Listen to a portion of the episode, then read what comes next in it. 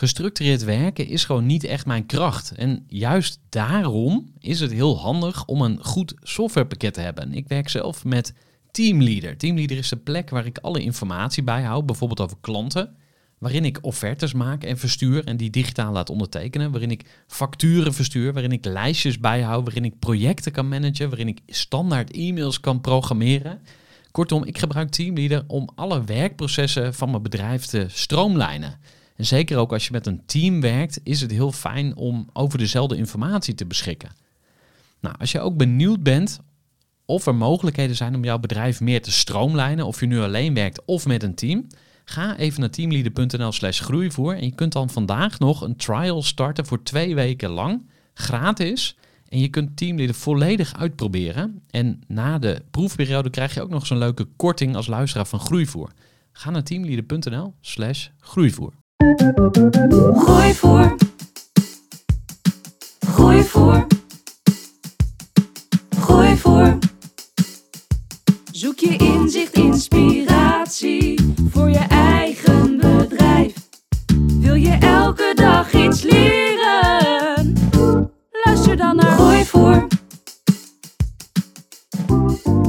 Als je een geniale bedrijfsnaam of een briljant product bedacht hebt, dan wil je natuurlijk niet dat iemand anders er met jouw idee vandoor gaat.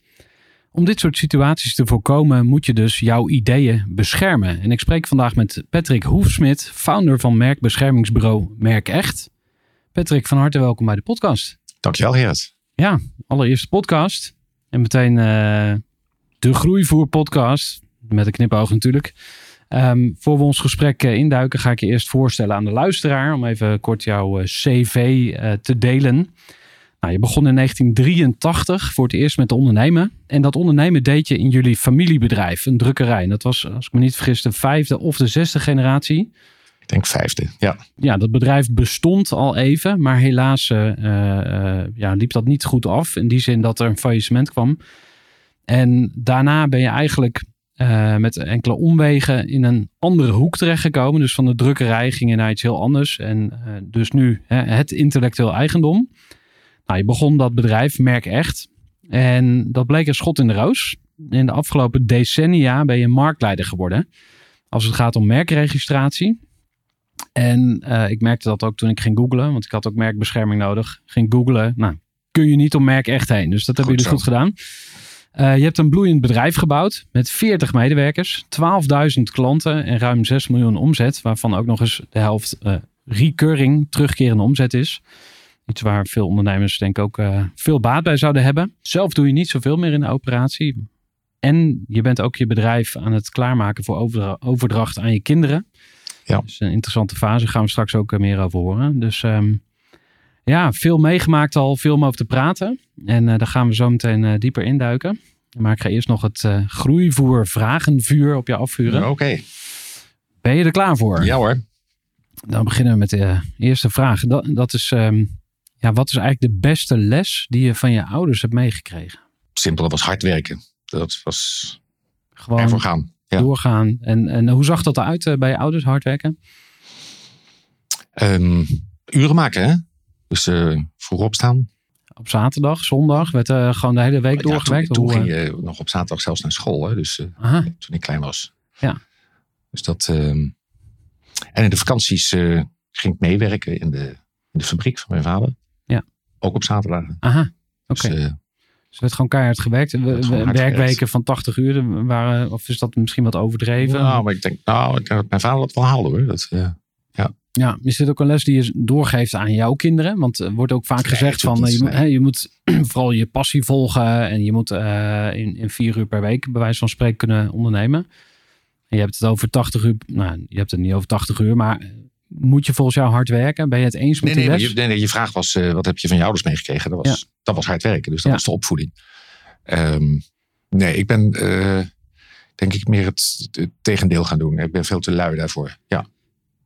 Dus ik, uh, goed omheen gekeken, dingen automatiseren vond ik veel leuker. En, Ja. uh, Dan ga je toch die les niet uh, opvolgen.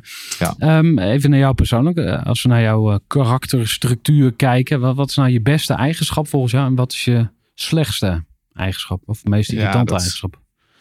zijn van die vervelende vragen. Hè? Want moet je iets goeds over jezelf zeggen. Maar ja, ik, ik probeer in ieder geval heel betrouwbaar te zijn. Dus dat, Hm. is, eh, dat hoop ik dat eh, mensen dat in mij herkennen als betrouwbare, als, als, als goede eigenschap. Slechte eigenschap. Ehm, ik denk ongeduldig. Daar worden mensen om me heen wel eens eh, ja, vervelend van. Ja, en hoe ziet de ongeduldige Patrick eruit? Geïrriteerd. En mensen ook irriteren van kom op, we gaan, we gaan. Ja, dus leg Waarom de, is het nog niet af? Eh, Ja. leg de lat hoog, het moet snel gefixt zijn. ja. Helder. Ehm, volgende vraag. Eh, wie zijn drie cruciale mensen in jouw leven? Ja, die vond ik best moeilijk. Ja, je hebt, eh, hoeveel Ja. kinderen heb je? Vier. Vier. Dus, ja, dus die zou je alle Ja. vier eh, willen noemen. Dat gaat niet. Hè? Dus, eh, nee, maar goed. Ik heb mijn vrouw vrij vroeg leren kennen. Ik denk dat ik 21 was of zo. Die heeft wel een hele cruciale rol in mijn leven gespeeld. Vooral gezorgd dat ik een beetje ben opgehouden met freewheelen. En wat, eh, wat meer... eh, eh, ja, die heeft wel een behoorlijk invloed op mijn karakter gehad. Laat ik het zo zeggen. Mhm. Elie Goldfett heeft natuurlijk een enorm invloed gehad. Die heb ik eerst geleerd kennen door zijn boekje Het Doel te lezen. En daarna ja, zijn we bevriend geraakt. En ik heb, ik denk, ruim tien jaar voor hem gewerkt. Dus dat was een, eh, was een gave periode waarbij ik echt op mijn tenen moest lopen. Want die wist echt alles uit mensen te halen wat erin zat. Mm. Ehm, ja, en daarna wordt het moeilijk. Ehm, daar heb ik wel een beetje over zitten nadenken toen ik hier naartoe reed. Maar Frans-Jan Buters was een, eh, een, een jarenlange compagnon van mij. En daar heb ik wel heel veel plezier en, ja, van geleerd. Hij is tien jaar jonger. En we hebben, hebben echt nog nooit een onvertogen woord gehad samen. Dus dat is toch wel een bijzondere vriendschap. Die, eh, we doen nu allebei wat anders, maar we, we spreken elkaar nog regelmatig. En, en noem eens één ding waarvan je, waarvan je zegt van hey, dat vond ik echt super mooi aan hem. Of dat was echt een, het cadeau in die samenwerking. Ehm, ja, ik ben meer van de, de, de, de, de gekke ideeën. En hij is de, de handhaver. De, de, als, als hobby heeft hij bijvoorbeeld fietsen, weet je wel. Dat is echt zo'n verschrikkelijke sport om zo'n berg op te fietsen. En dat Ja. vindt hij prachtig. Hmm. Ik ben één keer met hem meegegaan, de, de Amstel Gold Race. Maar dat is niet voor mij. Ja. Nou, ik hoop dat hij luistert. Dus eh, mooi om in jouw top 3 Zal. te staan. Goed zo. Ja, ehm, wat, wat doe je om tot rust te komen als ondernemer? Ja, god. Goed glas wijn nemen. Ja. Eh, maar ook sporten. Ehm, vakanties. eh, ja, lekker eten.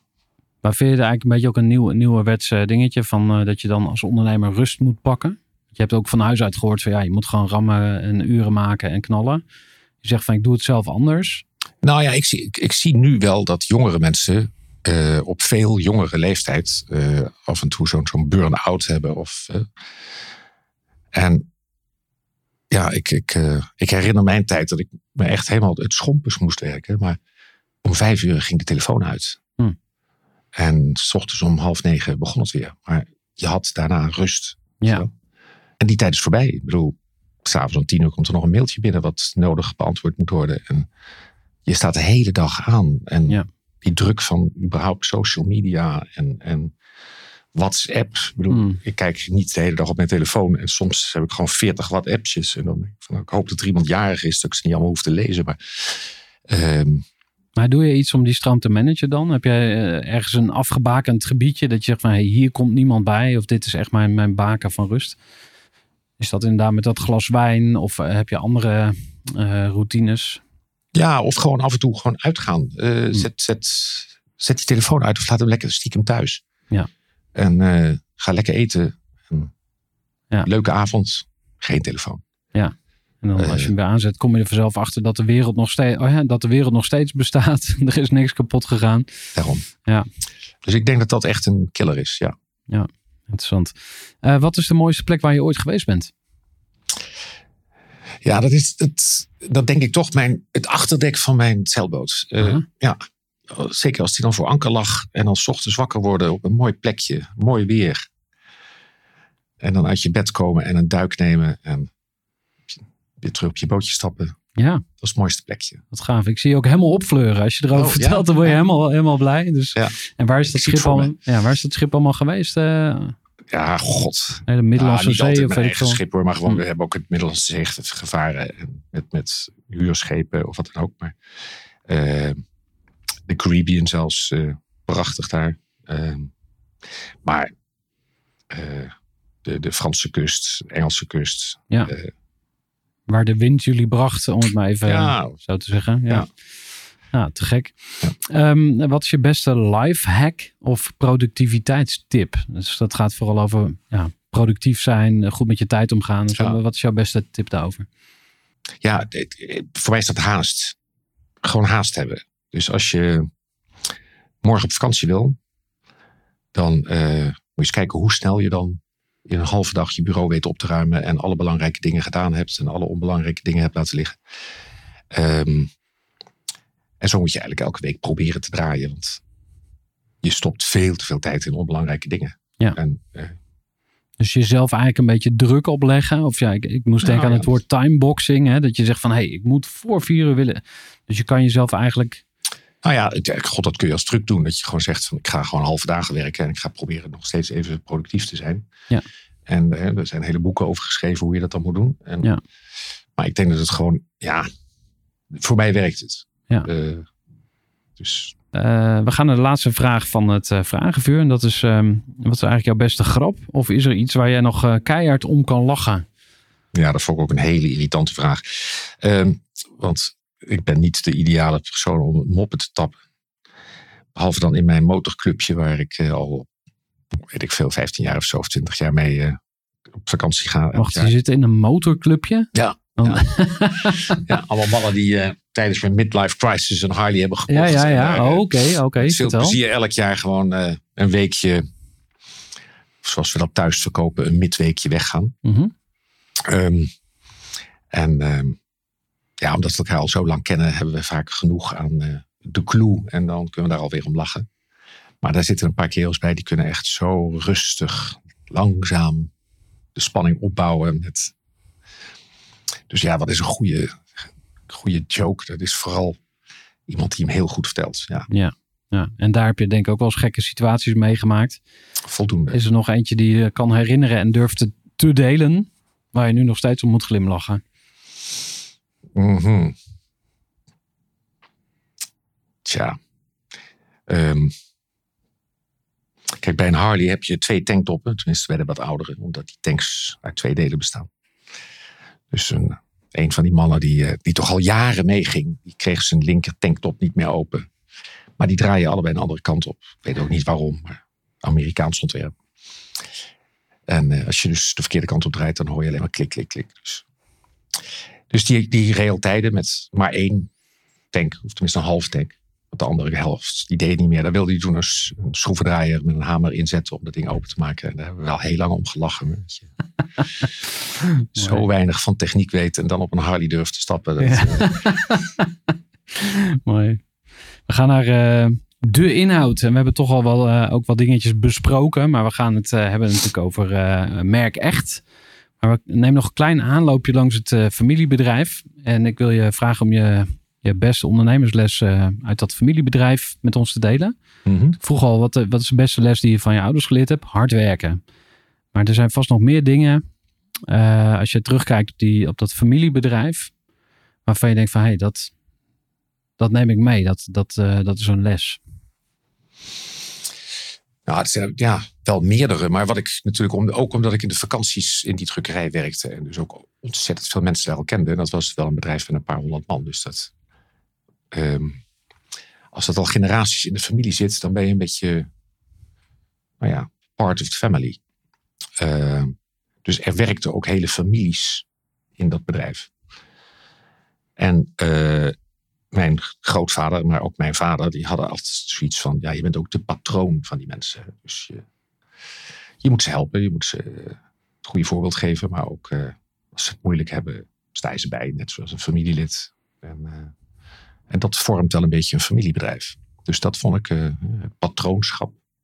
Het is een heel ouderwets, of nou, ja, Heel ouderwets woord. Maar ja. wa- wa- wat, ja, wat, wat betekent dat eigenlijk? Patroon? Dat je, Nou, dat je. eh, eh, dat je gewoon echt voor mensen wil zorgen. Hmm. Ehm, de weg hier naartoe hoorde ik op de radio dat weer, ik ben de naam alweer vergeten van een bedrijf die er weer zoveel duizend mensen uit gaat gooien. Ehm, en dan denk ik van ja, dat zijn managementblunders. Hè? Eigenlijk moet het management eruit. Want je hebt gewoon niet lang genoeg vooruitgekeken. Of je stip op de horizon niet goed genoeg gedefinieerd. Maar dat zijn gewoon managementblunders. Ja. Ehm, de, de werknemers zijn daar de, de dupe van. Ja. Ik vind dat je als, als bedrijf, ja, als je nou eenmaal iemand een vast contract hebt aangeboden en je vindt van, nou ja, hè, jij komt voor ons werken, ja, dan moet jij ook als manager voor die persoon werken en zorgen dat je je zaakjes op orde hebt, je toekomstvisie deugt en dat je niet te veel risico's neemt en dat je in staat bent om ook echt voor je mensen te zorgen. Ja. Ehm, dus dat vind ik Interessant. patroonschap. Ja, dus dat neem je nog steeds mee ook eigenlijk. Of dat heb je eigenlijk altijd met, Ja, met je nou, meegedragen. Je ziet, bij sommige bedrijven dat ze daar gewoon heel goed in zijn. En eh, sommige bedrijven excelleren daarin. En dat zijn soms kleine voorbeeldjes, maar bijvoorbeeld een, een, eh, wat ik hoorde bij eh, Starbucks, dat als je daar als student gaat werken, dan helpen ze je met het betalen van je studie en noem maar op. Ook wel wetende dat ze je waarschijnlijk kwijt gaan raken daar als personeelslid, maar dat maakt ze niet uit. Dus dat, dat vind ik dan wel gaaf. Grappig. En je ziet ook de tegenovergestelde. Uber vind ik zo'n prachtig voorbeeld. Vind ik echt een briljant idee. Maar zo waardeloos uitgevoerd. Hmm. Je krijgt het schaamrood als ondernemer op je kaken dat dit ondernemers zijn. Ik vind dat echt eh Ja. ouderwets uitbuiten van mensen. Hmm. Dat, Ja, je zegt waardeloos. Ik dacht ook waardenloos. Dus er zitten Ja, geen, normen en waarden Ja. onder. Ja, eigenlijk.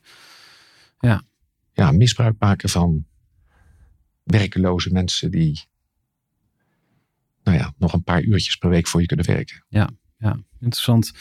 Ehm, ik wil het ook even hebben over jouw eh, tweede vader, noem ik hem dan toch maar even. Eh, Eli Goldratt, of Eli Ik weet niet hoe jij het uitspreekt. Ehm, want die, die eh, nam een opvallende plek in, in ons voorgesprek. Ik heb hem even jouw tweede vader gedoopt, maar wil jij misschien aan de luisteraar vertellen wie eh Eli is? En eh, het boek, want hij heeft meerdere boeken geschreven, maar zijn, zijn meest bekende boek is denk ik The Goal. Ja. Nou, ik ben zelf halverwege gekomen, dus ik moet hem nog een keer gaan uitlezen. Nou ja, Maar wil, toch. ja, wil jij ons eens meenemen? Wie, wie is het en zijn gedachtegoed? Wat, wat houdt het in? Nou, toen ik eh, in het familiebedrijf stapte, toen ging het financieel niet zo geweldig. En toen had ik met een technische achtergrond en heel weinig interesse in vakken zoals economie en dergelijke. Eh, ik wist echt wel het verschil tussen debit en credit, maar een jaarrekening lezen en zo, dat vond ik allemaal erg ingewikkeld. Ehm, en ik vond ook dat het allemaal moeilijk gemaakt werd door al die accountants en boekhouders. En wat ik vooral van, van wat me opviel bij Eli Goldwert, hij bracht een nieuw idee naar voren en dat noemde hij throughput. En dat heeft mij wel echt eh, heel veel teweeggebracht, want dat maakt het leven zo simpel. Eh, throughput is eh, wat wij toegevoegde waarde zouden noemen als zoiets in het Nederlands, denk ik.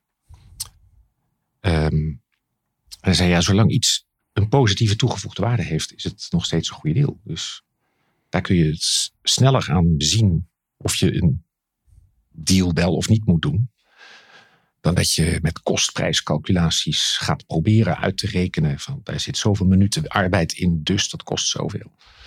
En arbeid kost helemaal niks. Eh, Want je hebt die mensen al in dienst. Dus je moet sowieso zorgen dat je op het eind van het jaar meer throughput hebt gemaakt dan dat je aan je personeel aan, aan salarissen moet betalen.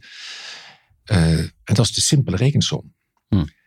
En je kunt nooit op de prijs van één product terugbrengen of je daar wel of geen geld aan gaat verdienen. Hm. Want je weet van tevoren niet hoeveel van die producten je gaat verkopen. Dus elke berekening is leuk achteraf, maar van tevoren waardeloos. Hm. Dus dat waren wel de, de eye-openers, waardoor ik dacht van dat is echt, dat heeft me enorm geholpen. Ja. Ehm, ja, en hij was toen in, nou, dat was in, ik geloof dat het boek uit 85 is of zo. Mhm. Dus ik was echt nog maar net ondernemer toen hij eh, met dat boek rondliep. Eh, een, een bekendheid, want eh, veel mensen lazen het boek. Ja. Er wordt waarschijnlijk nog steeds verkocht ook, dat boek. Ik denk het wel, ja. Want Ja. het klinkt ook een beetje als soort van. in een bepaald tijdsgewricht zou dat dan een heel logisch boek kunnen zijn. Van ja, na oorlogs.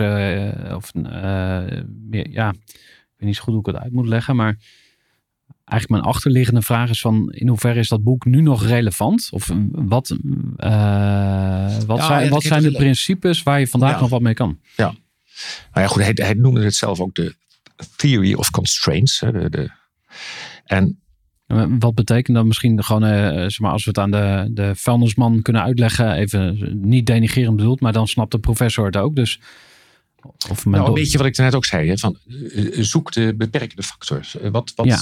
Wat is de. Hè, wat is, focus je op iets. Wat, wat gaat het meeste opleveren? Wat, eh, en zijn idee van de theory of constraints was. eh, in, een, in een normaal bedrijf hangt alles aan elkaar vast. Dus er zijn niet dingen waarvan je kunt zeggen van. Die staan los van elkaar. Dus Mhm. natuurlijk als boekhouder is het heel prettig als je een bedrijf zou kunnen opdelen in allerlei stukjes. En kunt zeggen, die afdeling kost ons zoveel en die afdeling kost ons zoveel. Maar eh, als je ergens aan begint te draaien of te veranderen, dan heb je natuurlijk invloed op alles. En dat is eigenlijk je, dat is de grootste nachtmerrie voor die boekhouder. Maar voor iemand die er logisch over nadenkt, is dat natuurlijk het mooiste wat er is. Want dat Ja. betekent als alles met elkaar vasthangt en jij weet de belangrijkste constraint te vinden, dan beïnvloed je ook alles. Ja. Dus dan heeft dat een positief effect op alles. Ja. En dat is zeg maar de basis van zijn theorie. En die heeft hij geprobeerd, nou ja, eerst in productie, dus dat was het doel. En eh, daarna een beetje in verkoop en marketing. Dat was zijn, volgende boek, eh, It's Not Luck. En daarna in eh, projectmanagement. En nou ja, zo heeft hij een heleboel takken van sport, zeg maar, binnen de, nou ja, binnen de economische wereld afgelopen. Heldere dingen over opgeschreven. Leeft hij nu nog? Of, nee, hij is helaas, in, ik denk nu bijna tien jaar dood. Ja. Ja, en jullie werkten ook intensief samen. Jij, jij wel, eh, bent in de leer geweest bij hem of zo? Of hoe, hoe werkt dat? Je bent consultant geweest? Ja, ik ben, hij, hij is in eh, 2000 of zo, in, in, die, in die orde van grootte, eh, is hij een consultingbureau begonnen. En toen vroeg hij mij of ik mee wilde doen. Dat vond ik bijzonder leuk. Ja.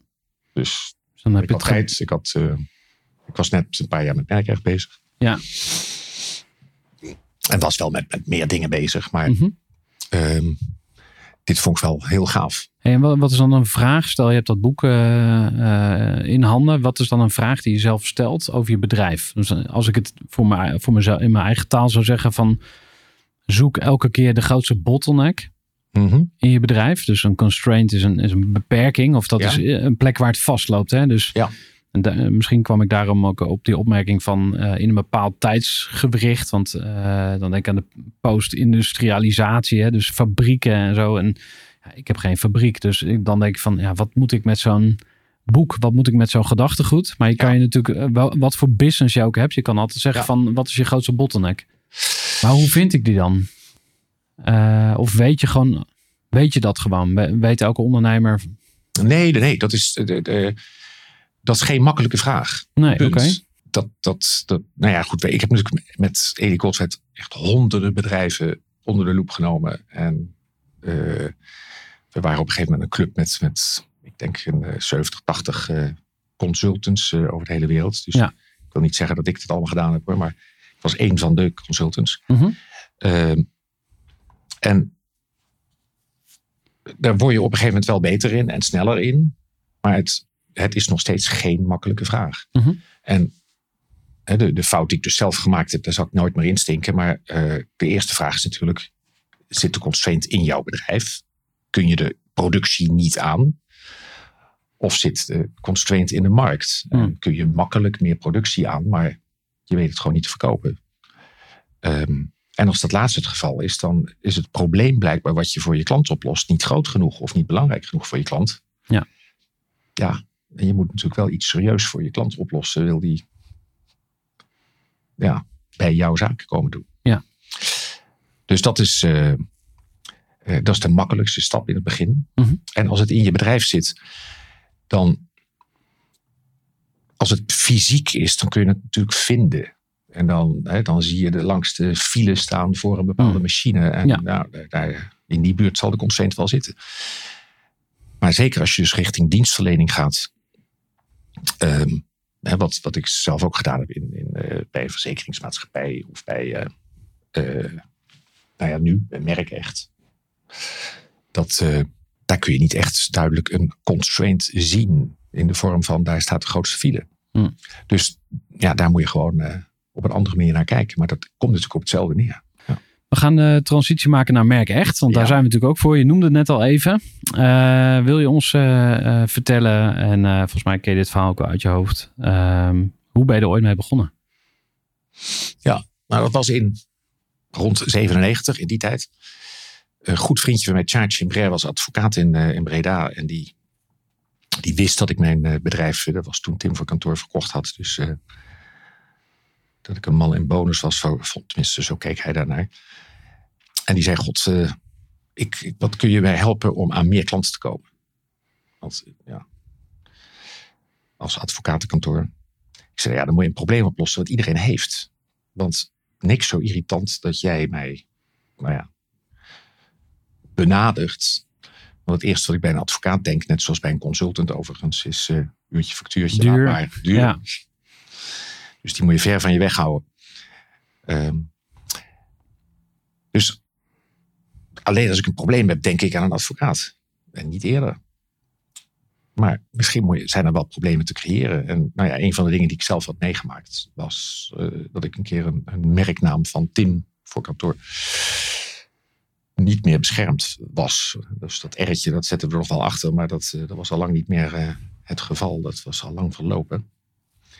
En toen was ik erachter gekomen hoe ongelooflijk ingewikkeld het is om je merk opnieuw te registreren. En allemaal via uurtje, factuurtje en nou ja. Dus toen zijn we dat idee verder gaan uitwerken. En dat, eh, dat is ja, vrij succesvol afgelopen. Ja. Maar dat was gewoon maar één van de ideetjes toen. Ja. Dat was eigenlijk een gat in de markt. Ehm, dacht, je dat ook, dacht je dat ook meteen? Dacht je, ah, hier heb ik echt iets te pakken? Of Kijk, achteraf kan ik het enigszins eh, kwantificeren. Eh, Als je in de Kamer van Koophandel gaat kijken, dan zijn er ongeveer 2 miljoen inschrijvingen in Nederland. Dus we zijn best wel een ondernemend volkje. Ja. We hebben ruim 400.000 BV's en eh 1100 NV's. Dus, en als je dan in het merkenregister van de Benelux gaat kijken, de hele Benelux, dus niet alleen Nederland, dan staan daar minder dan 250.000 merken in. Dus die verhouding klopt natuurlijk niet. Hm. 400.000 BV's, die zouden toch op zijn minst allemaal of hun logo of hun naam moeten hebben beschermd. Ja. Maar alleen al die NV's, daar weet ik van, de, de, de Unilevers van deze wereld, die hebben echt meer dan één of twee merken. Hè. Dat, dan praat je echt over honderden merken. Dus Ja. ehm, Even een korte onderbreking met een belangrijke vraag aan jou. Want wat heb jij geregeld voor het geval je van de ene op de andere dag zou komen uit te vallen? Wat gebeurt er dan met je bedrijf, maar vooral wat gebeurt er met jou persoonlijk en ook in financieel opzicht? Samen met ASR voerde ik drie openhartige gesprekken over tegenslag en veerkracht. En dat deed ik met Saskia, Vincent en Pieter. Ondernemers met een bloeiend bedrijf die van de ene op de andere dag niet meer konden werken. En die verhalen hoor je in aflevering 256, 257 en 258 van deze podcast. Als ondernemer wil je natuurlijk niet uitvallen. En daarom is het belangrijk dat je veerkrachtig bent, want voorkomen is beter dan genezen. En als het dan toch misgaat, is het fijn dat je iets geregeld hebt, zodat je weer snel door kunt met ondernemen. Wil je weten hoe veerkrachtig jij nu bent? Vul dan in twee minuten de veerkrachttest van ASR in. Ga naar asr.nl slash veerkrachttest ondernemers. Dus die verhouding deugt niet. Dus er is nog steeds een enorme blue ocean aan ondernemers die hun merk niet beschermd hebben, omdat ze denken dat het niet belangrijk is. Ja. Dus het is een gat in de markt, maar het is, een, eh, eh, het is ook een lekker onbelangrijk ding. Het, is, het, is- het staat net zo hoog op de agenda van ondernemers als eh, verzekeringen. Weet je Hm. wel? Van, ja, dat doe ik nog wel een keer. Ja. Dat, Ja, je stelt het uit. Want en wat kan er dan misgaan? Want ik denk ook van ja, ehm, eh, net als verzekeringen, denk ik, ja, dat speelt een beetje. Hè, verzekeringen spelen ook een beetje in, op angst van ja, wat als hè, het zou kunnen dat. eh, nou, ik heb net zelf een nieuw bedrijf eh, eh, ehm, eh, of een nieuwe bedrijfsnaam bedacht. Eer Eer Podcast Agency. Ja. En ik dacht ook meteen, ja, ik moet die naam wel gaan beschermen. Maar ja, dat kun je ook challengen. Je kan ook zeggen van ja, hoe groot is de kans dat er een ander bedrijf zegt van hey, wij noemen ons ook Eer Eer. We zitten ook allebei in de podcast scene. Wij willen dat jij stopt met het gebruik van de naam Eer Eer. Dus is het een echt probleem? Is het een, een reëel risico? Of is het een fictief? Dat is even een beetje een scherpe vraag misschien. Ja, maar nee, helemaal niet. Ik bedoel, hoe eh, ja, kijk, wat kan er misgaan? Nou ja, wat, wat kan er misgaan? Ja, het is zoiets als als je, als je een huis bouwt en je gaat erop doorbouwen en er komt nog een verdiepingje op en dan gaat weer, hè, je gaat het steeds fraaier en groter en mooier maken. Maar je hebt er geen fatsoenlijke fundamenten onder gezet, dan, ga je op een gegeven moment problemen krijgen. En dat is best pijnlijk om dat achteraf op te lossen, want hoe groter je bedrijf wordt, hoe ingewikkelder het wordt om dan achteraf nog een fatsoenlijk fundament eronder te zetten. Dus eh, en dat is met de naambescherming ook. Het, het merkrecht is ongelooflijk sterk. Je hoeft niets te bewijzen eh, dat je überhaupt last hebt van een ander of wat dan ook. Je kunt gewoon zeggen: Sorry, ik was de eerste. Ik heb een monopolie op die naam. Hm. Een ander mag hem gewoon niet gebruiken. Klaar. Eh, dus Ja. of je er nou wel of geen last van hebt, is irrelevant. Ja. Dus dat is een, een, eh, een cadeautje letterlijk, wat je voor, nou ja, eh, we verkopen tegenwoordig merkregistraties. dat je, die kun je per maand afbetalen. Dus je praat over tientjes per maand. Ja. Dat, dat is echt idioot om, als je zo hard werkt aan je naam, aan je, aan je idee. Als je Ja. die stip op de horizon hebt van ik word echt een grote jongen met ear ear. Ja. Eh, dan, eh, dan denk ik dat het bouwen aan je merk. Ja. Elke dag dat je gewoon denkt van ik ga, ik ga mijn klanten, geef ik garantie op mijn product. Ik geef, als ze klagen, dan los ik de klacht op. Als ze, weet je wel, als ze me bellen met een probleem, dan help ik ze om het probleem op te lossen. Dan bouw je dus aan de naam. En dan maak je die naam steeds sterker en sterker. En dat doe je niet omdat je denkt ik wil heel snel rijk worden. Dat doe je Hmm. omdat je vindt dat jouw naam iets waard is. Ja, ja. Dan zou ik hem beschermen. En er is, ja, precies. ja, de- een beetje, een- de, eh, er is een kans dat er nooit iets misgaat.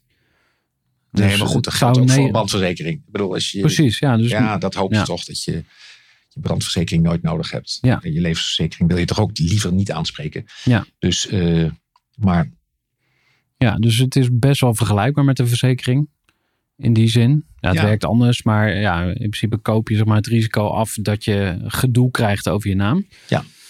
Eh, wij zien ja. natuurlijk heel veel mensen die hun merk bij ons hebben beschermd, die waarschijnlijk de rest van hun leven daar nooit iets echt aan hebben gehad. Hoewel het R'tje achter je naam zetten betekent voor de buitenwereld ook al wat. Dus er zijn toch al, het heeft ook een beetje een preventieve zo, ja. werking. Mhm. Eh, dat is één. Maar we hebben ook mensen die eh, bij ons komen als het eigenlijk al te laat is. Hm. Dus die krijgen een vervelende brief of die worden geconfronteerd met iets waarvan ze denken.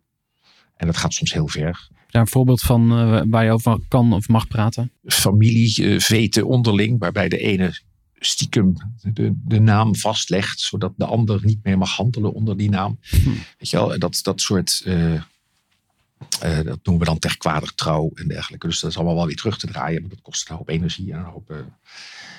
ehm, laatst iemand die had eh, fietsen laten maken in China. Maar dat model wat hij liet maken, dat was van iemand anders. Dus daar kreeg hij een hoop gesodemieter mee. Ja. Dus die hebben we daarna geholpen om te zorgen dat dat nog enigszins redelijk zou aflopen. Ehm, maar we zien dus heel vaak situaties waarbij het zo jammer is dat je dat van tevoren niet beter hebt eh, uitgezocht of beschermd. Ja. Ehm, en we zien het natuurlijk ook andersom, dat we bedrijven bij ons komen waarvan wij denken van oké, is dat een goed idee? Ja, jij gelooft erin. En dan een paar jaar later eh, wordt het merk uitgebreid naar nog een land en nog een land en nog een land. En, Pucka Baby eh, was een, een mooi voorbeeld bij ons. Die, ik geloof dat ze inmiddels in 26 landen zitten. Dus dat, toen ze de eerste keer bij ons binnenkwamen, had ik zoiets van, nou, een doek voor je baby. Ga je daar de wereld mee veroveren? Ja, daar ga je de wereld mee veroveren. Grappig. Ja, dus dat, dat kan ineens heel groot worden. Dus eh, als je serieus bent over het, het bouwen van een merk, dan, dan is het gewoon aan te raden om, om Ja. het te doen. Of in ieder geval om het serieus te overwegen. Ik denk dat de kosten relatief ook laag zijn. Want Het, ja, het is vergelijkbaar met je inboedelverzekering. Weet je wel, het is, het is te goedkoop om het niet te doen. Ja, ja. Dus eh, een merkregistratie is tien jaar geldig. Mhm. In de Benelux praat je over, wat zal het zijn? Honderden euro's, 600, 700 euro. Dat is in die orde van grootte. ja, dan betaal je eenmalig. Eenmalig voor, tien jaar plezier van. tien jaar. Dus, Dus dat je betaalt 70 euro per jaar. ja, dus je dat betaalt inderdaad niet afschrijft. eh, 700 per jaar. Want Nee, dan joh. wordt het is een heel ander bedrag. Nee, maar dat is dus. Ja, oké. hè, En als je dat dan ook nog in maandbedragen betaalt, dan Ja. gaat het toch helemaal nergens meer over. Ja, ja. En je kunt vrij eenvoudig eh, in Europa een eh, Europese Unie eh, merk krijgen. Nou, dan heb je heel veel landen voor nou, ongeveer de dubbele prijs van een, van een Benelux merk. Dus dat. eh, Ja. eh, nee, dus het is echt niet duur. Zijn er ook ondernemers die het afraadt? Waarvan je ja, je hebt stratenmakersbedrijf Jansen eh, te, te, te Waddingsveen en je hebt één busje. En Oh, Dan zou ik zeggen- niet. Ook nee, niet. nee, want ook, ook die, denk ik, probeert elke dag weer goed werk te leveren. En ja, als je op een gegeven moment succesvol wordt, Mhm. dan zie je dat er allerlei mensen gaan meeliften. Die gaan je logo namaken, die gaan Ja. je naam proberen na te doen. Die gaan Mhm. eh, zorgen dat je op Google gevonden wordt eh, onder eh, dat ze jouw naam gebruiken om bij iemand anders terecht te komen. Ja. Dan wordt het van alles. Het is echt onvoorstelbaar hoe groot de, de, nou ja, de, de, de omzet is van copycats. Ja, grappig. Dat, eh, dat is echt een industrie die gigantisch is. Oh ja? Eh, vertel eens, want Nou. dat zijn mensen, de, want ik heb het wel eens gehoord, er was een bedrijf uit Duitsland, volgens mij waren, waren dat investeerden, een investeringsclub. En hun model was daadwerkelijk het kopiëren van een app, geloof ik, die succesvol was in Amerika. Dus dan werd er in Amerika iets gelanceerd, bijvoorbeeld Uber. En dan gingen zij dat in Duitsland nabouwen. Ja. Maar dat was echt grootschalig. Die, ging, die pompte daar miljarden in. En dan gingen ze naar die Amerikanen toe en zeiden ze van... hé, hey, kijk, wij hebben uh, jullie idee alvast in Europa gebouwd, dus wil je het kopen? Maar dat was ook puur een copycat. Dus dat hele concept. En ja, ik zou dan meteen ook denken van ja, te kwader trouw. Want eigenlijk ben je, ja, ik vind het gewoon vuil spel, zeg maar, smerig. Ja, verzin zelf iets. Je kan er ook wat... Ja, maar dat vinden wij belangrijk. Hè? Maar dat, is, dat is onze Europese gedachte. Eh, een Chinees bijvoorbeeld, die laat je met heel veel trots zien hoe knap hij iets heeft nagemaakt. aha. En die, die vindt juist het feit dat hij het zo goed heeft nagemaakt iets waarvan hij denkt van, dat is wel een compliment waard. Ja. Dus wij vinden originaliteit belangrijk, zij niet. Dus, Ja. dat, eh, dus ze hebben heel veel moeite om het concept wat wij proberen over de hele wereld uit te rollen van intellectueel eigendom, ja, überhaupt te accepteren. Want Hm. dat druist een beetje in tegen hun, eh, hun ideeën. Ja. En daarom botst het daar ook zo. En daarom hebben we ook zo ongelooflijk veel ellende met al die, die Chinese troep. Maar, maar hoe kijk jij dan naar copycats? Heb je zoiets ja, dat is gewoon legit, dat is gewoon eh, prima? Of heb je zoiets van, nee, dat is inderdaad de vijand en daarom heb je merkbescherming nodig? Nou ja, het is natuurlijk de vijand. Hè. Ik, bedoel, eh, eh, ik ken bijna niemand meer die niet een, tegenwoordig zo'n mobiele telefoon heeft. Eh, en ik ben nogal Apple-fanaat, dus eh, ik zie vooral mensen met een iPad, maar dat zal van een eh, iPhone en dat zal wel komen omdat ik er zelf in heb. Maar, ehm, dus, maar die Steve Jobs heeft natuurlijk wel de wereld veranderd met zijn eh, telefoontje. Mhm. En daarvoor met zijn Macintosh. En, maar het feit dat dat soort mensen de wereld veranderen. Ik denk niet dat dat zou gebeuren als die mensen niet de revenue daarvan zouden krijgen. Ja. Ze nemen het risico en dat doen ze niet voor niks. hè. Of de, meneer Musk met zijn Tesla en zo.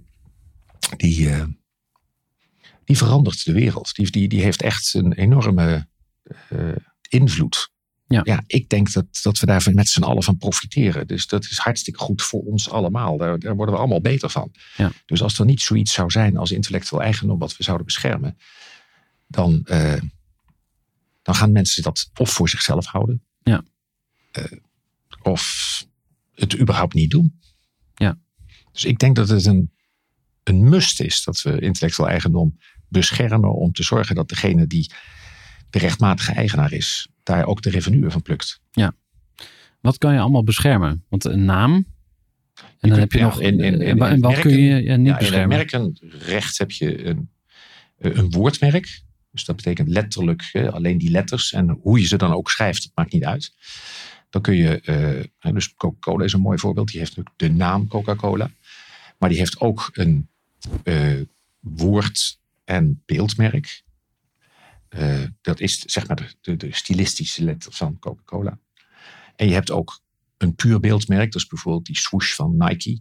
Dat betekent niks, die kun je niet uitspreken, maar dat, die kennen we allemaal. Ja. En dat is een puur beeldmerk. Dus beeldmerk, woordbeeldmerk en woordmerk zijn de drie belangrijkste onderscheidingen bij eh, het merken gebeuren. Ja. Daarnaast hebben we eh, modellen. Dus dat is gewoon dat je een, een ontwerp, de buitenkant van iets kunt beschermen. En als het technisch is, dan heb je daar octrooien. Dan, eh, dat moet iets technisch zijn, anders dan, dan, dan werkt het niet. Maar, maar dat kan een recept zijn van een medicijn. Dat kan de, dus de, de, het swipen zijn van je telefoon. Ja. Eh, dat was een patent van, eh, van Apple. Dus of kan- is een patent van Apple. Hè? Dat is 25 jaar geldig. Dus eh ja, zal nog wel even lopen. Ja. En, en dat kan ook bij jullie? Of doen jullie, jullie doen echt alleen. hebben alleen merken. ja. En we hebben wel juristen in dienst die natuurlijk ook daarnaast dingen kunnen zoals handelsrecht en, Mhm. en, copyright en dergelijke. mhm. Eh, nee, dus als het, als het erom gaat dat we moeten knokken, dan halen we er soms wel meer bij. Eh, Ja. Modellen doen wij, ID-depots doen wij. Zijn er ook dingen die je niet kan beschermen? Ik, had, ik sprak laatst iemand eh, die eh, wilde ondernemerspodcast beschermen of zo. Die had geloof Ja. ik eh, eh, gevraagd van kan ik... Ja, omdat het een monopolie is, kun je natuurlijk nooit een monopolie aanvragen voor iets wat al de betekenis heeft die het nu heeft. Dus eh, als jij eh, als podcastmaker het woord podcast wil beschermen, Mhm. dan Forget dat it. woord krijg jij niet beschermd. Nee. Dus daar moet je wegblijven. Dat noemen wij beschrijvende namen. Dus datgene wat gewoon beschrijft wat je letterlijk doet, Ja. dat, is, dat, dat is niet te beschermen. Maar daarnaast hè, is er nog voldoende vrijheid. Dus er zitten soms hartstikke leuke woordspelingen in of grappen. Ik vind de, de, eh, de blikvanger altijd een hele grappige. Ja, Ken je die die overal langs de weg. Ja, ja, ja. nou, dat is natuurlijk letterlijk een blikvanger. Maar Ja. omdat het die betekenis niet heeft in onze taalgebruik. Ja. Een blikvanger is iets anders. Ja. En dit is plotseling de letterlijke betekenis van een blikvanger. En daarom mocht het wel als merk. Aha. Dus eh, dat vind ik wel een hele geestige eh, variant. Ja, dus konden ze hem nou beschermen of niet? Ja, ja, ze konden Oké, beschermen. oh, Omdat grappig. het woord Ja. blikvanger iets anders betekent. Ja, dus ik kan nu niet zeggen van ik ga, ik ga daar iets naast zetten. Ik maak een houten blikvanger met een net van eh, duurzaam canvas. Ik noem maar wat. Ik ga een, Whatever. een eco-variant verzinnen van de blikvanger. En ik ga Ah. daarmee mee de markt op. Of, Oh, het woord blikvanger mag je gewoon niet gebruiken. Punt. Oké, aha. Dus dan ben je al buitenspel. Ja, Ja, interessant. tenminste als je zoiets als doelstelling hebt als het opvangen van, eh, van blikjes of Ja. anders. Ja. Interessant. Ehm, je noemde al even een van jullie klanten. Eh, een, een draagdoek. Eh, je noemde volgens mij ook Omoda. Dat is geloof ik een grote webwinkel. Ja. of- Heel veel ja. winkels hebben ze ook. Ja, Ja, en wat, wat beschermen zij dan precies? Want dan heb je die naam. Oké, prima. En wat, ja, ja, logo. Ja. Het is dus echt wel een hele specifieke manier om het woord Omoda op te schrijven. Mhm. Eh, en, en hun, het woordmerk gewoon Omoda. Ja. Ja, ja en god. En, en die, in die branche is dat, zeker als je dus modieuze artikelen maakt, Ja. ja. is, is dat onwijs belangrijk. Ja. Want ik geloof dat daar wel heel veel eh, copycats zijn hè, die elkaar eh, razendsnel nadoen. En heb je ook klanten die dan eh, enkele tientallen eh, merken beschermd hebben, zeg maar? Want er zijn natuurlijk. Ik veel, je kan een nieuw product verzinnen en dan, dan plak je daar ook even een, eh, eh, een naam op. En dan moet je dat ook gaan beschermen. Dus hoe, hoe ver ga je dan daarin om al, al je producten en diensten ook te branden en te beschermen? Zijn, Ja, je- nou ja, wat ik je, eh, Unilever is gelukkig geen klant van ons, maar Nee. dat soort bedrijven hebben natuurlijk echt honderden merken. Ja. En we hebben ook een aantal van dat soort, gelukkig hoor, van, van dat soort merk, mensen die heel veel nieuwe dingen ontwikkelen. En, Ja. en dus met heel vaak terugkomen van, oh kun je dit ook nog beschermen? Oh ja. Ja, Eh, hoe kom je erachter of jouw merk eigenlijk beschermd is? Ik kan me ook voorstellen dat eh, sommige ondernemers zijn die eigenlijk eh, dat gedelegeerd hebben of zo. Dat ze een, een legal afdeling hebben. Of ehm, kan je dit ergens terugvinden in je eigen administratie of zo? Dat er ergens een factuur van merk echt zit. En Ja, dat kun je dus eh, word je op de hoogte gaan. Het is eh, een beetje van set it and forget it. Dus eh, je regelt het één keer, je kijkt er nooit meer naar om.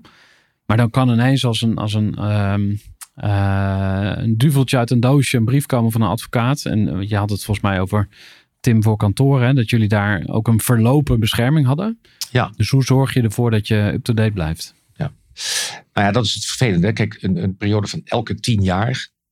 eh, dat, is, dat, is, dat is net genoeg om weer ander management te hebben. Of, eh, Ja. Weet je wel? Dus, dan, Kan aan je aandacht eh, ja, ontglippen, dus- zeg maar. Ja.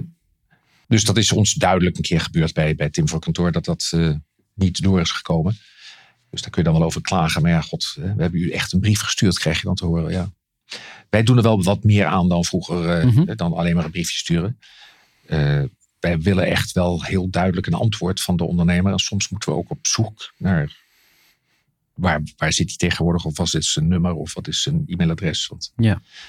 Ehm, en een heleboel van onze klanten, of nou het merendeel van onze klanten, eh, heeft bij ons merkbescherming. Daarom noemen we ons ook vaak merkbeschermers.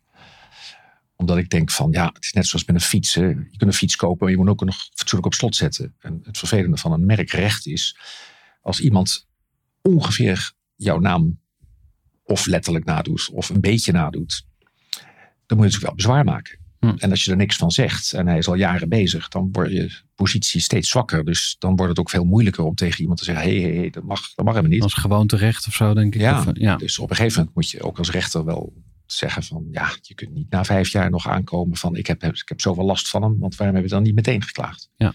Dus wat wij doen is, wij kijken in de registers wie zich melden met een nieuw merk. Die worden zeg maar als een soort ballotage een paar maanden voorgehangen.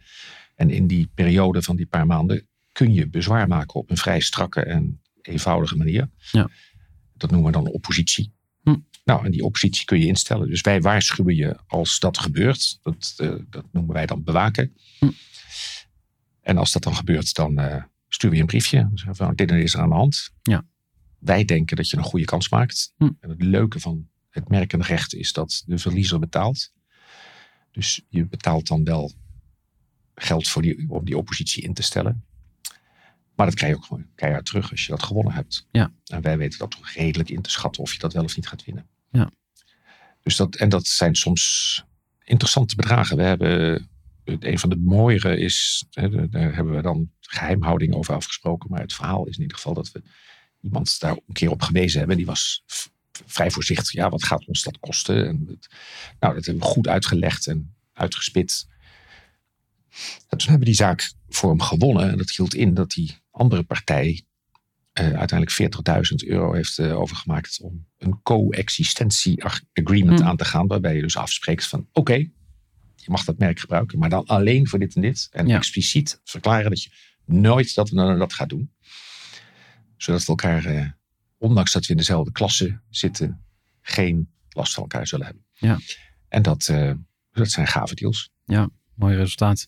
Een vogeltje heeft mij ingefluisterd dat jullie ook eh, een be- beroemdheid als klant hebben. En als ik zijn voornaam zeg, Max, dan denk Ja, ik ja. dat de luisteraar hem al af gaat maken. Maar Max Verstappen is klant bij jullie. Ja, Hoe zit dat precies? Nou, dat was typisch een, eh, iemand die op tijd zijn merk kwam eh, registreren. Want dat is ruim tien jaar geleden dat ik eh Raymond Vermeulen heb ontmoet. Die gelukkig door een tevreden klant naar ons toe was gestuurd. Van, joh, dat moet je bij een advocatenkantoor doen. Moet je naar een echt kantoor gaan. Dus die, die is al ruim tien jaar klant bij ons. En dat, daar zijn we heel blij mee. Daar zijn we natuurlijk heel trots op. Wat valt het te beschermen? Ma- Mag ik nu een eh ijsko-kraam beginnen met de naam Max Verstappen? Ik noem maar. En we, Nou, ik heb Ma- in Nederland denk ik dat Max inmiddels wel een, eh, eh, een bekend merk is. En die heeft dus een vrij ruime bescherming. Ruimer Hmm. misschien nog wel dan wat hij precies heeft afgebakend als klasse. Maar Max is behoorlijk uitgebreid door ons vastgelegd. Hoor. Dus in, in 15 klassen van de, Mhm. de 35, 45 die er zijn. Dus dat is, een, dat is, dat is, dat is goed beschermd. maar Maar, en dan terug naar die vraag. Eh, Ik, ik begin een ijssalon. Eh, Ik noem het eh, Max Verstappen. Ja, ik denk dat je toch wel langzaam problemen gaat krijgen. Ja. Stripboekje. En ik verzin een fictief karaktertje. Hij heet... Nou ja, er is een oudere Max Verstappen. Die, die, die heeft een poppentheater. Ja, die was al bezig voordat Max Ja. bekend werd. Dus Ja, die, die, die kun je niks... die man heet ook zo, net zoals Ja. Max. Hè, dus. Ja. Maar bijvoorbeeld, ehm, wij, wij halen dan advertenties weg voor mensen die op allerlei platforms adverteren met producten waar Max Verstappen op staat of waar ze meeliften met Max Verstappen. Dat Ja. kunnen telefoonhoesjes zijn of sleutelhangers of dus als je, handdoekjes ja of precies. Die denken van, oké, ik spring op de hype en ik ga die rotzooi Ja. laten drukken. En dan Ja. Krijgen ze een En, nare eh, brief van jullie. Of in ieder geval een eh, Nou, dat gaat stevige brief. volledig geautomatiseerd. Oh ja? Dus dat- ja, dat zijn er ja, echt ruim duizend per maand die we op die Oh ja. manier eh, Zo. full automatisch wegjagen. Hm. Ehm, dus daar komen nog wel mensenhanden aan te pas. Maar Ja. de, de, rest van het proces, dat gaat echt tadeloos. Ja. Hm. Dus wij hebben als vertrouwde partij bij grote jongens zoals Amazon of, of Alibaba of dat soort jongens. Die merken die allemaal geregistreerd zijn en die ter, ter zake doen, zijn daar allemaal al in file staan. Dus daar kunnen we naar verwijzen. Dus die hoeven niet elke keer weer boven water te halen. Die, die hebben ze daar al. Ja. En als wij zeggen dat iemand die merkrechten overtreedt, dan komt die advertentie meteen op zwart te staan. Ja. Ehm, en dan moeten zij het verder maar uit- uitvechten met ons. En daar hoor je natuurlijk nooit meer iets van. Maar dat, Ja. Interessant. We gaan naar eh, de groeidilemma's, Oké. Patrick. En ik ga je tien eh, dilemma's voorleggen. We gaan er wellicht nog eh, één ook eh, bespreken. Het begint bij... ehm, eh, ik ben goed in geld verdienen of ik kan nog wel wat leren over geld. Ik denk het laatste. Ik kan nog wel wat leren over geld. Ik ben zo geïnteresseerd in geld. Dus niet mijn principiële drive Nee. Elke dag een beetje beter worden of tevreden zijn met wie je bent. Ik denk dat dat door de jaren veranderd is. Ik denk dat dat nu tevreden zijn met wie je bent meer van toepassing is. Ja, Ik kan goed delegeren of ik doe het liever zelf. ik kan goed delegeren. Ik wil graag aardig gevonden worden of een stevig gesprek is voor mij geen enkel probleem. Ik heb daar nog wel last van dat ik graag aardig gevonden wil worden. Ja, Dat is interessant hè, na 40 jaar. Ehm, een diner met familie of vrienden of een nieuwe klant binnenslepen. de diner met familie of vrienden. Ja. De stekker ergens uittrekken of doorgaan tot het pijn doet. De stekker ergens uittrekken. Oké. Eh, ik breng een bedrijf van 0 naar 1 of van 1 naar 10. Het laatste. Eh, marktleider in Nederland of nieuwkomer internationaal. Nou, marktleider in Nederland. Iets nieuws doen of meer van hetzelfde nog beter doen.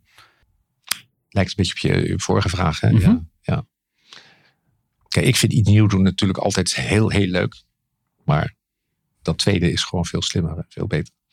Interessant. Eh, laatste vraag. Verkopen aan een outsider of aan je eigen kinderen? Een mooi dilemma, hè? Ehm, ja, zoals je weet, ik heb gekozen voor eh, het verkopen aan mijn kinderen. Maar het overdragen aan mijn kinderen is dat dan meer. Ja, dus daar kies je dan voor. Misschien heel even dat ehm, stukje eruit van eh, iets nieuws doen of meer van hetzelfde doen. Want ehm, heb je daar nog een tip over voor ondernemers? Want ik, ik ging daar wel op aan. Hè. In ons voorgesprek hadden we het er even over van, oh ja, dat herken ik. Dat, ehm, dat pionieren, ik vind dat ook gaaf. Of je hebt, een, je hebt een, een idee of je ziet een kans en je wil dat gaan doen.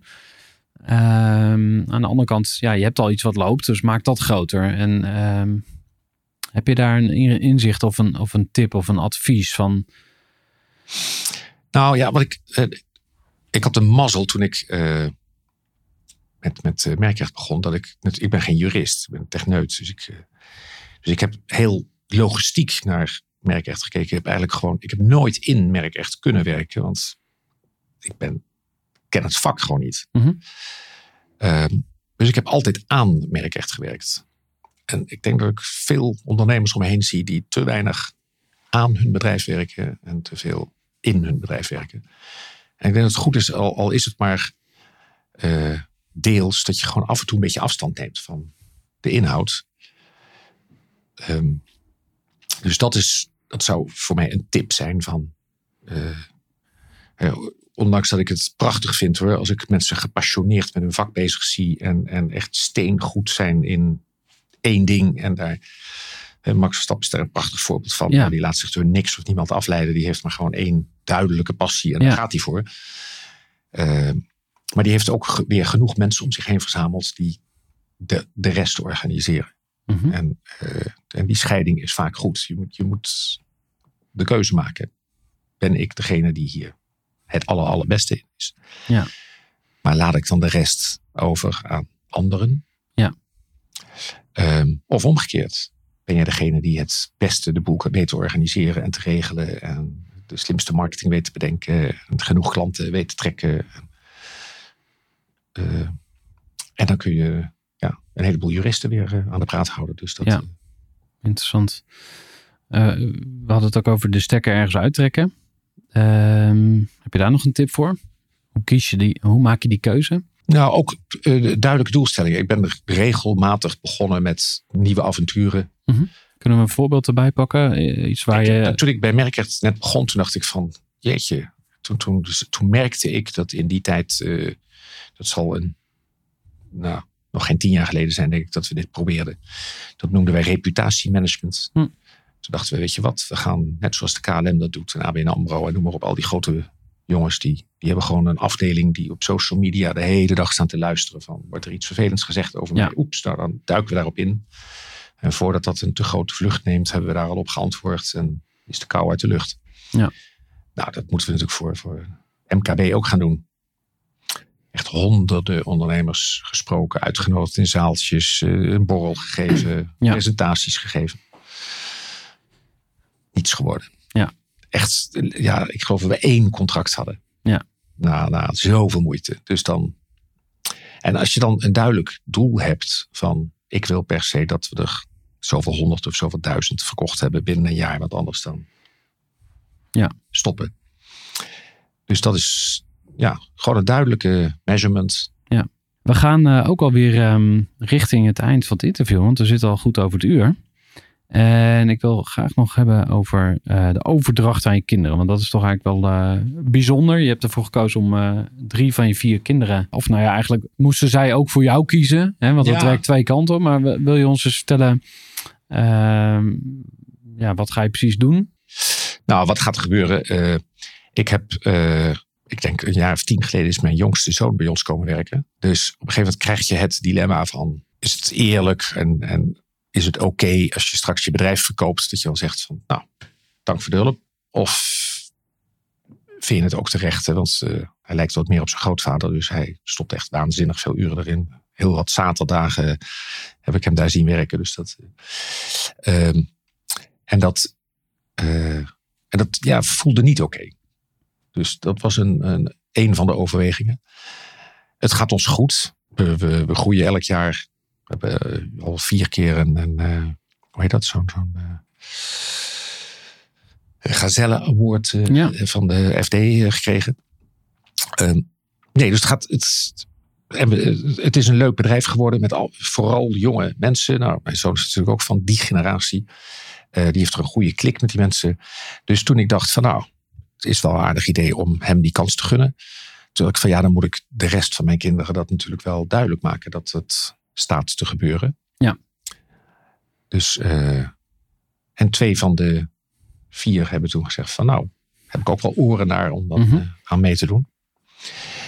Dus toen hebben we daar eh, met de familie uitgebreid over gesproken. En dat, dat is een proces hoor. Daar, daar zijn we letterlijk nog steeds mee bezig. Want Ja. dat, Met hulp van buiten neem ik aan. ja, Want je dat. zit natuurlijk in die oude kindrelatie. En dat is een geladen, in ieder geval als ik kijk naar mijn vader. Dat is, ja, dat, Ja. dat, dat is lastig om met ze onderling uit te komen. Dus daar heb je dan begeleiding bij. ook dat. En, eh, en, maar ook onderling. Ik bedoel, er is gewoon een pikorde binnen het gezin. Hmm. Eh, en ook daar moet je gewoon eh, mee om leren gaan. Ja. Dus dat, dat moet ook voor alle partijen leuk blijven. En, dus nee, er zijn heel veel obstakels, heel veel Constraints. problemen die je mag Mhm. eh, oplossen om daar eh, iets moois van te maken. Ja. En dit is natuurlijk, eh, laten we wel wezen, dit is natuurlijk een, een, een, leuke MKB-bedrijf. Het is, Ja. het is geen, we zijn nog geen Swinkels of dat soort Mhm. grote clubs. Maar ik vind het wel gaaf. Ik vind het wel leuk. Ja. Dus eh, en het hoeft voor mij helemaal niet eh, een eeuwigdurend bestaan te hebben. Maar het is gewoon ontzettend leuk om die kans te krijgen überhaupt. Eh, Die heb ik zelf ook gekregen. Ja. Ehm, en je moet het met je in je hebben. Nou, mijn, van mijn vier kinderen, de drie die meedoen, die zijn lekker verschillend. Ja. Dus ik denk dat dat best wel gaat Mhm. dat kan werken. Ehm, en we zijn nu eh, een jaartje op die manier bezig. Dat ze eh, in de directie zitten. Ja. Eh, dus, en, Maar je durft nog geen getal, durf- geen jaartal nee, te ik durf plakken. nog geen. Nou, en ik heb ook geen haast. Ik, het- nee. Ja. En ik merk ook dat ik het moeilijk vind hoor. Hm. Ik mis het. Ik, ik, Wat mis je het meest?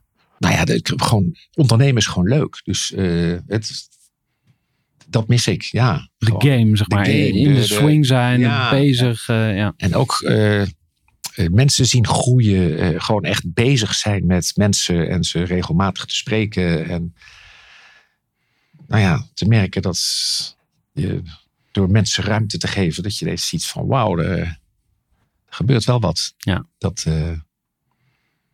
dus dat mis ik. Ja. ja, Maar ja, interessant. We gaan naar de allerlaatste vraag, Patrick. En ehm, ik sluit de eh, podcast eigenlijk af met eh, de beste ondernemersles. Het mag ook een levensles zijn. En er zijn natuurlijk altijd vele eh, wijze dingen te zeggen. Maar zijn, zijn er één of twee dingen waarvan je zegt van... hé, vergeet de rest van het hele interview... maar neem dit in ieder geval mee als je nu luistert. Ehm, ja, de samenvatting van de Theory of Constraints was focus. Dat was één woord. Ehm, maar wat ik zelf, hè, ook door er een keer een faillissement mee te maken, eh, heb, heb geleerd. En dat is van, van meneer Bos, Karel Bos van Bozal. Die was als jong ventje al een keer, eh, hoe heet dat, met, eh, door een bank geschoffeerd. En gezegd van, nou, sorry, maar we gaan nu echt niet dit soort ideeën op die leeftijd, dat gaan we echt niet subsidiëren. Ehm, dus die kreeg geen geld van de bank. En die heeft zijn hele onderneming zonder banken weten op te zetten. En dat is echt een hele grote ondernemer geworden. Dus we- blijf, blijf weg bij geleend geld. Ja, dat is, eh, dat is mijn andere les. Focus en niet te veel lenen. Mooi. Ja. Dankjewel, Patrick. Gooi voor.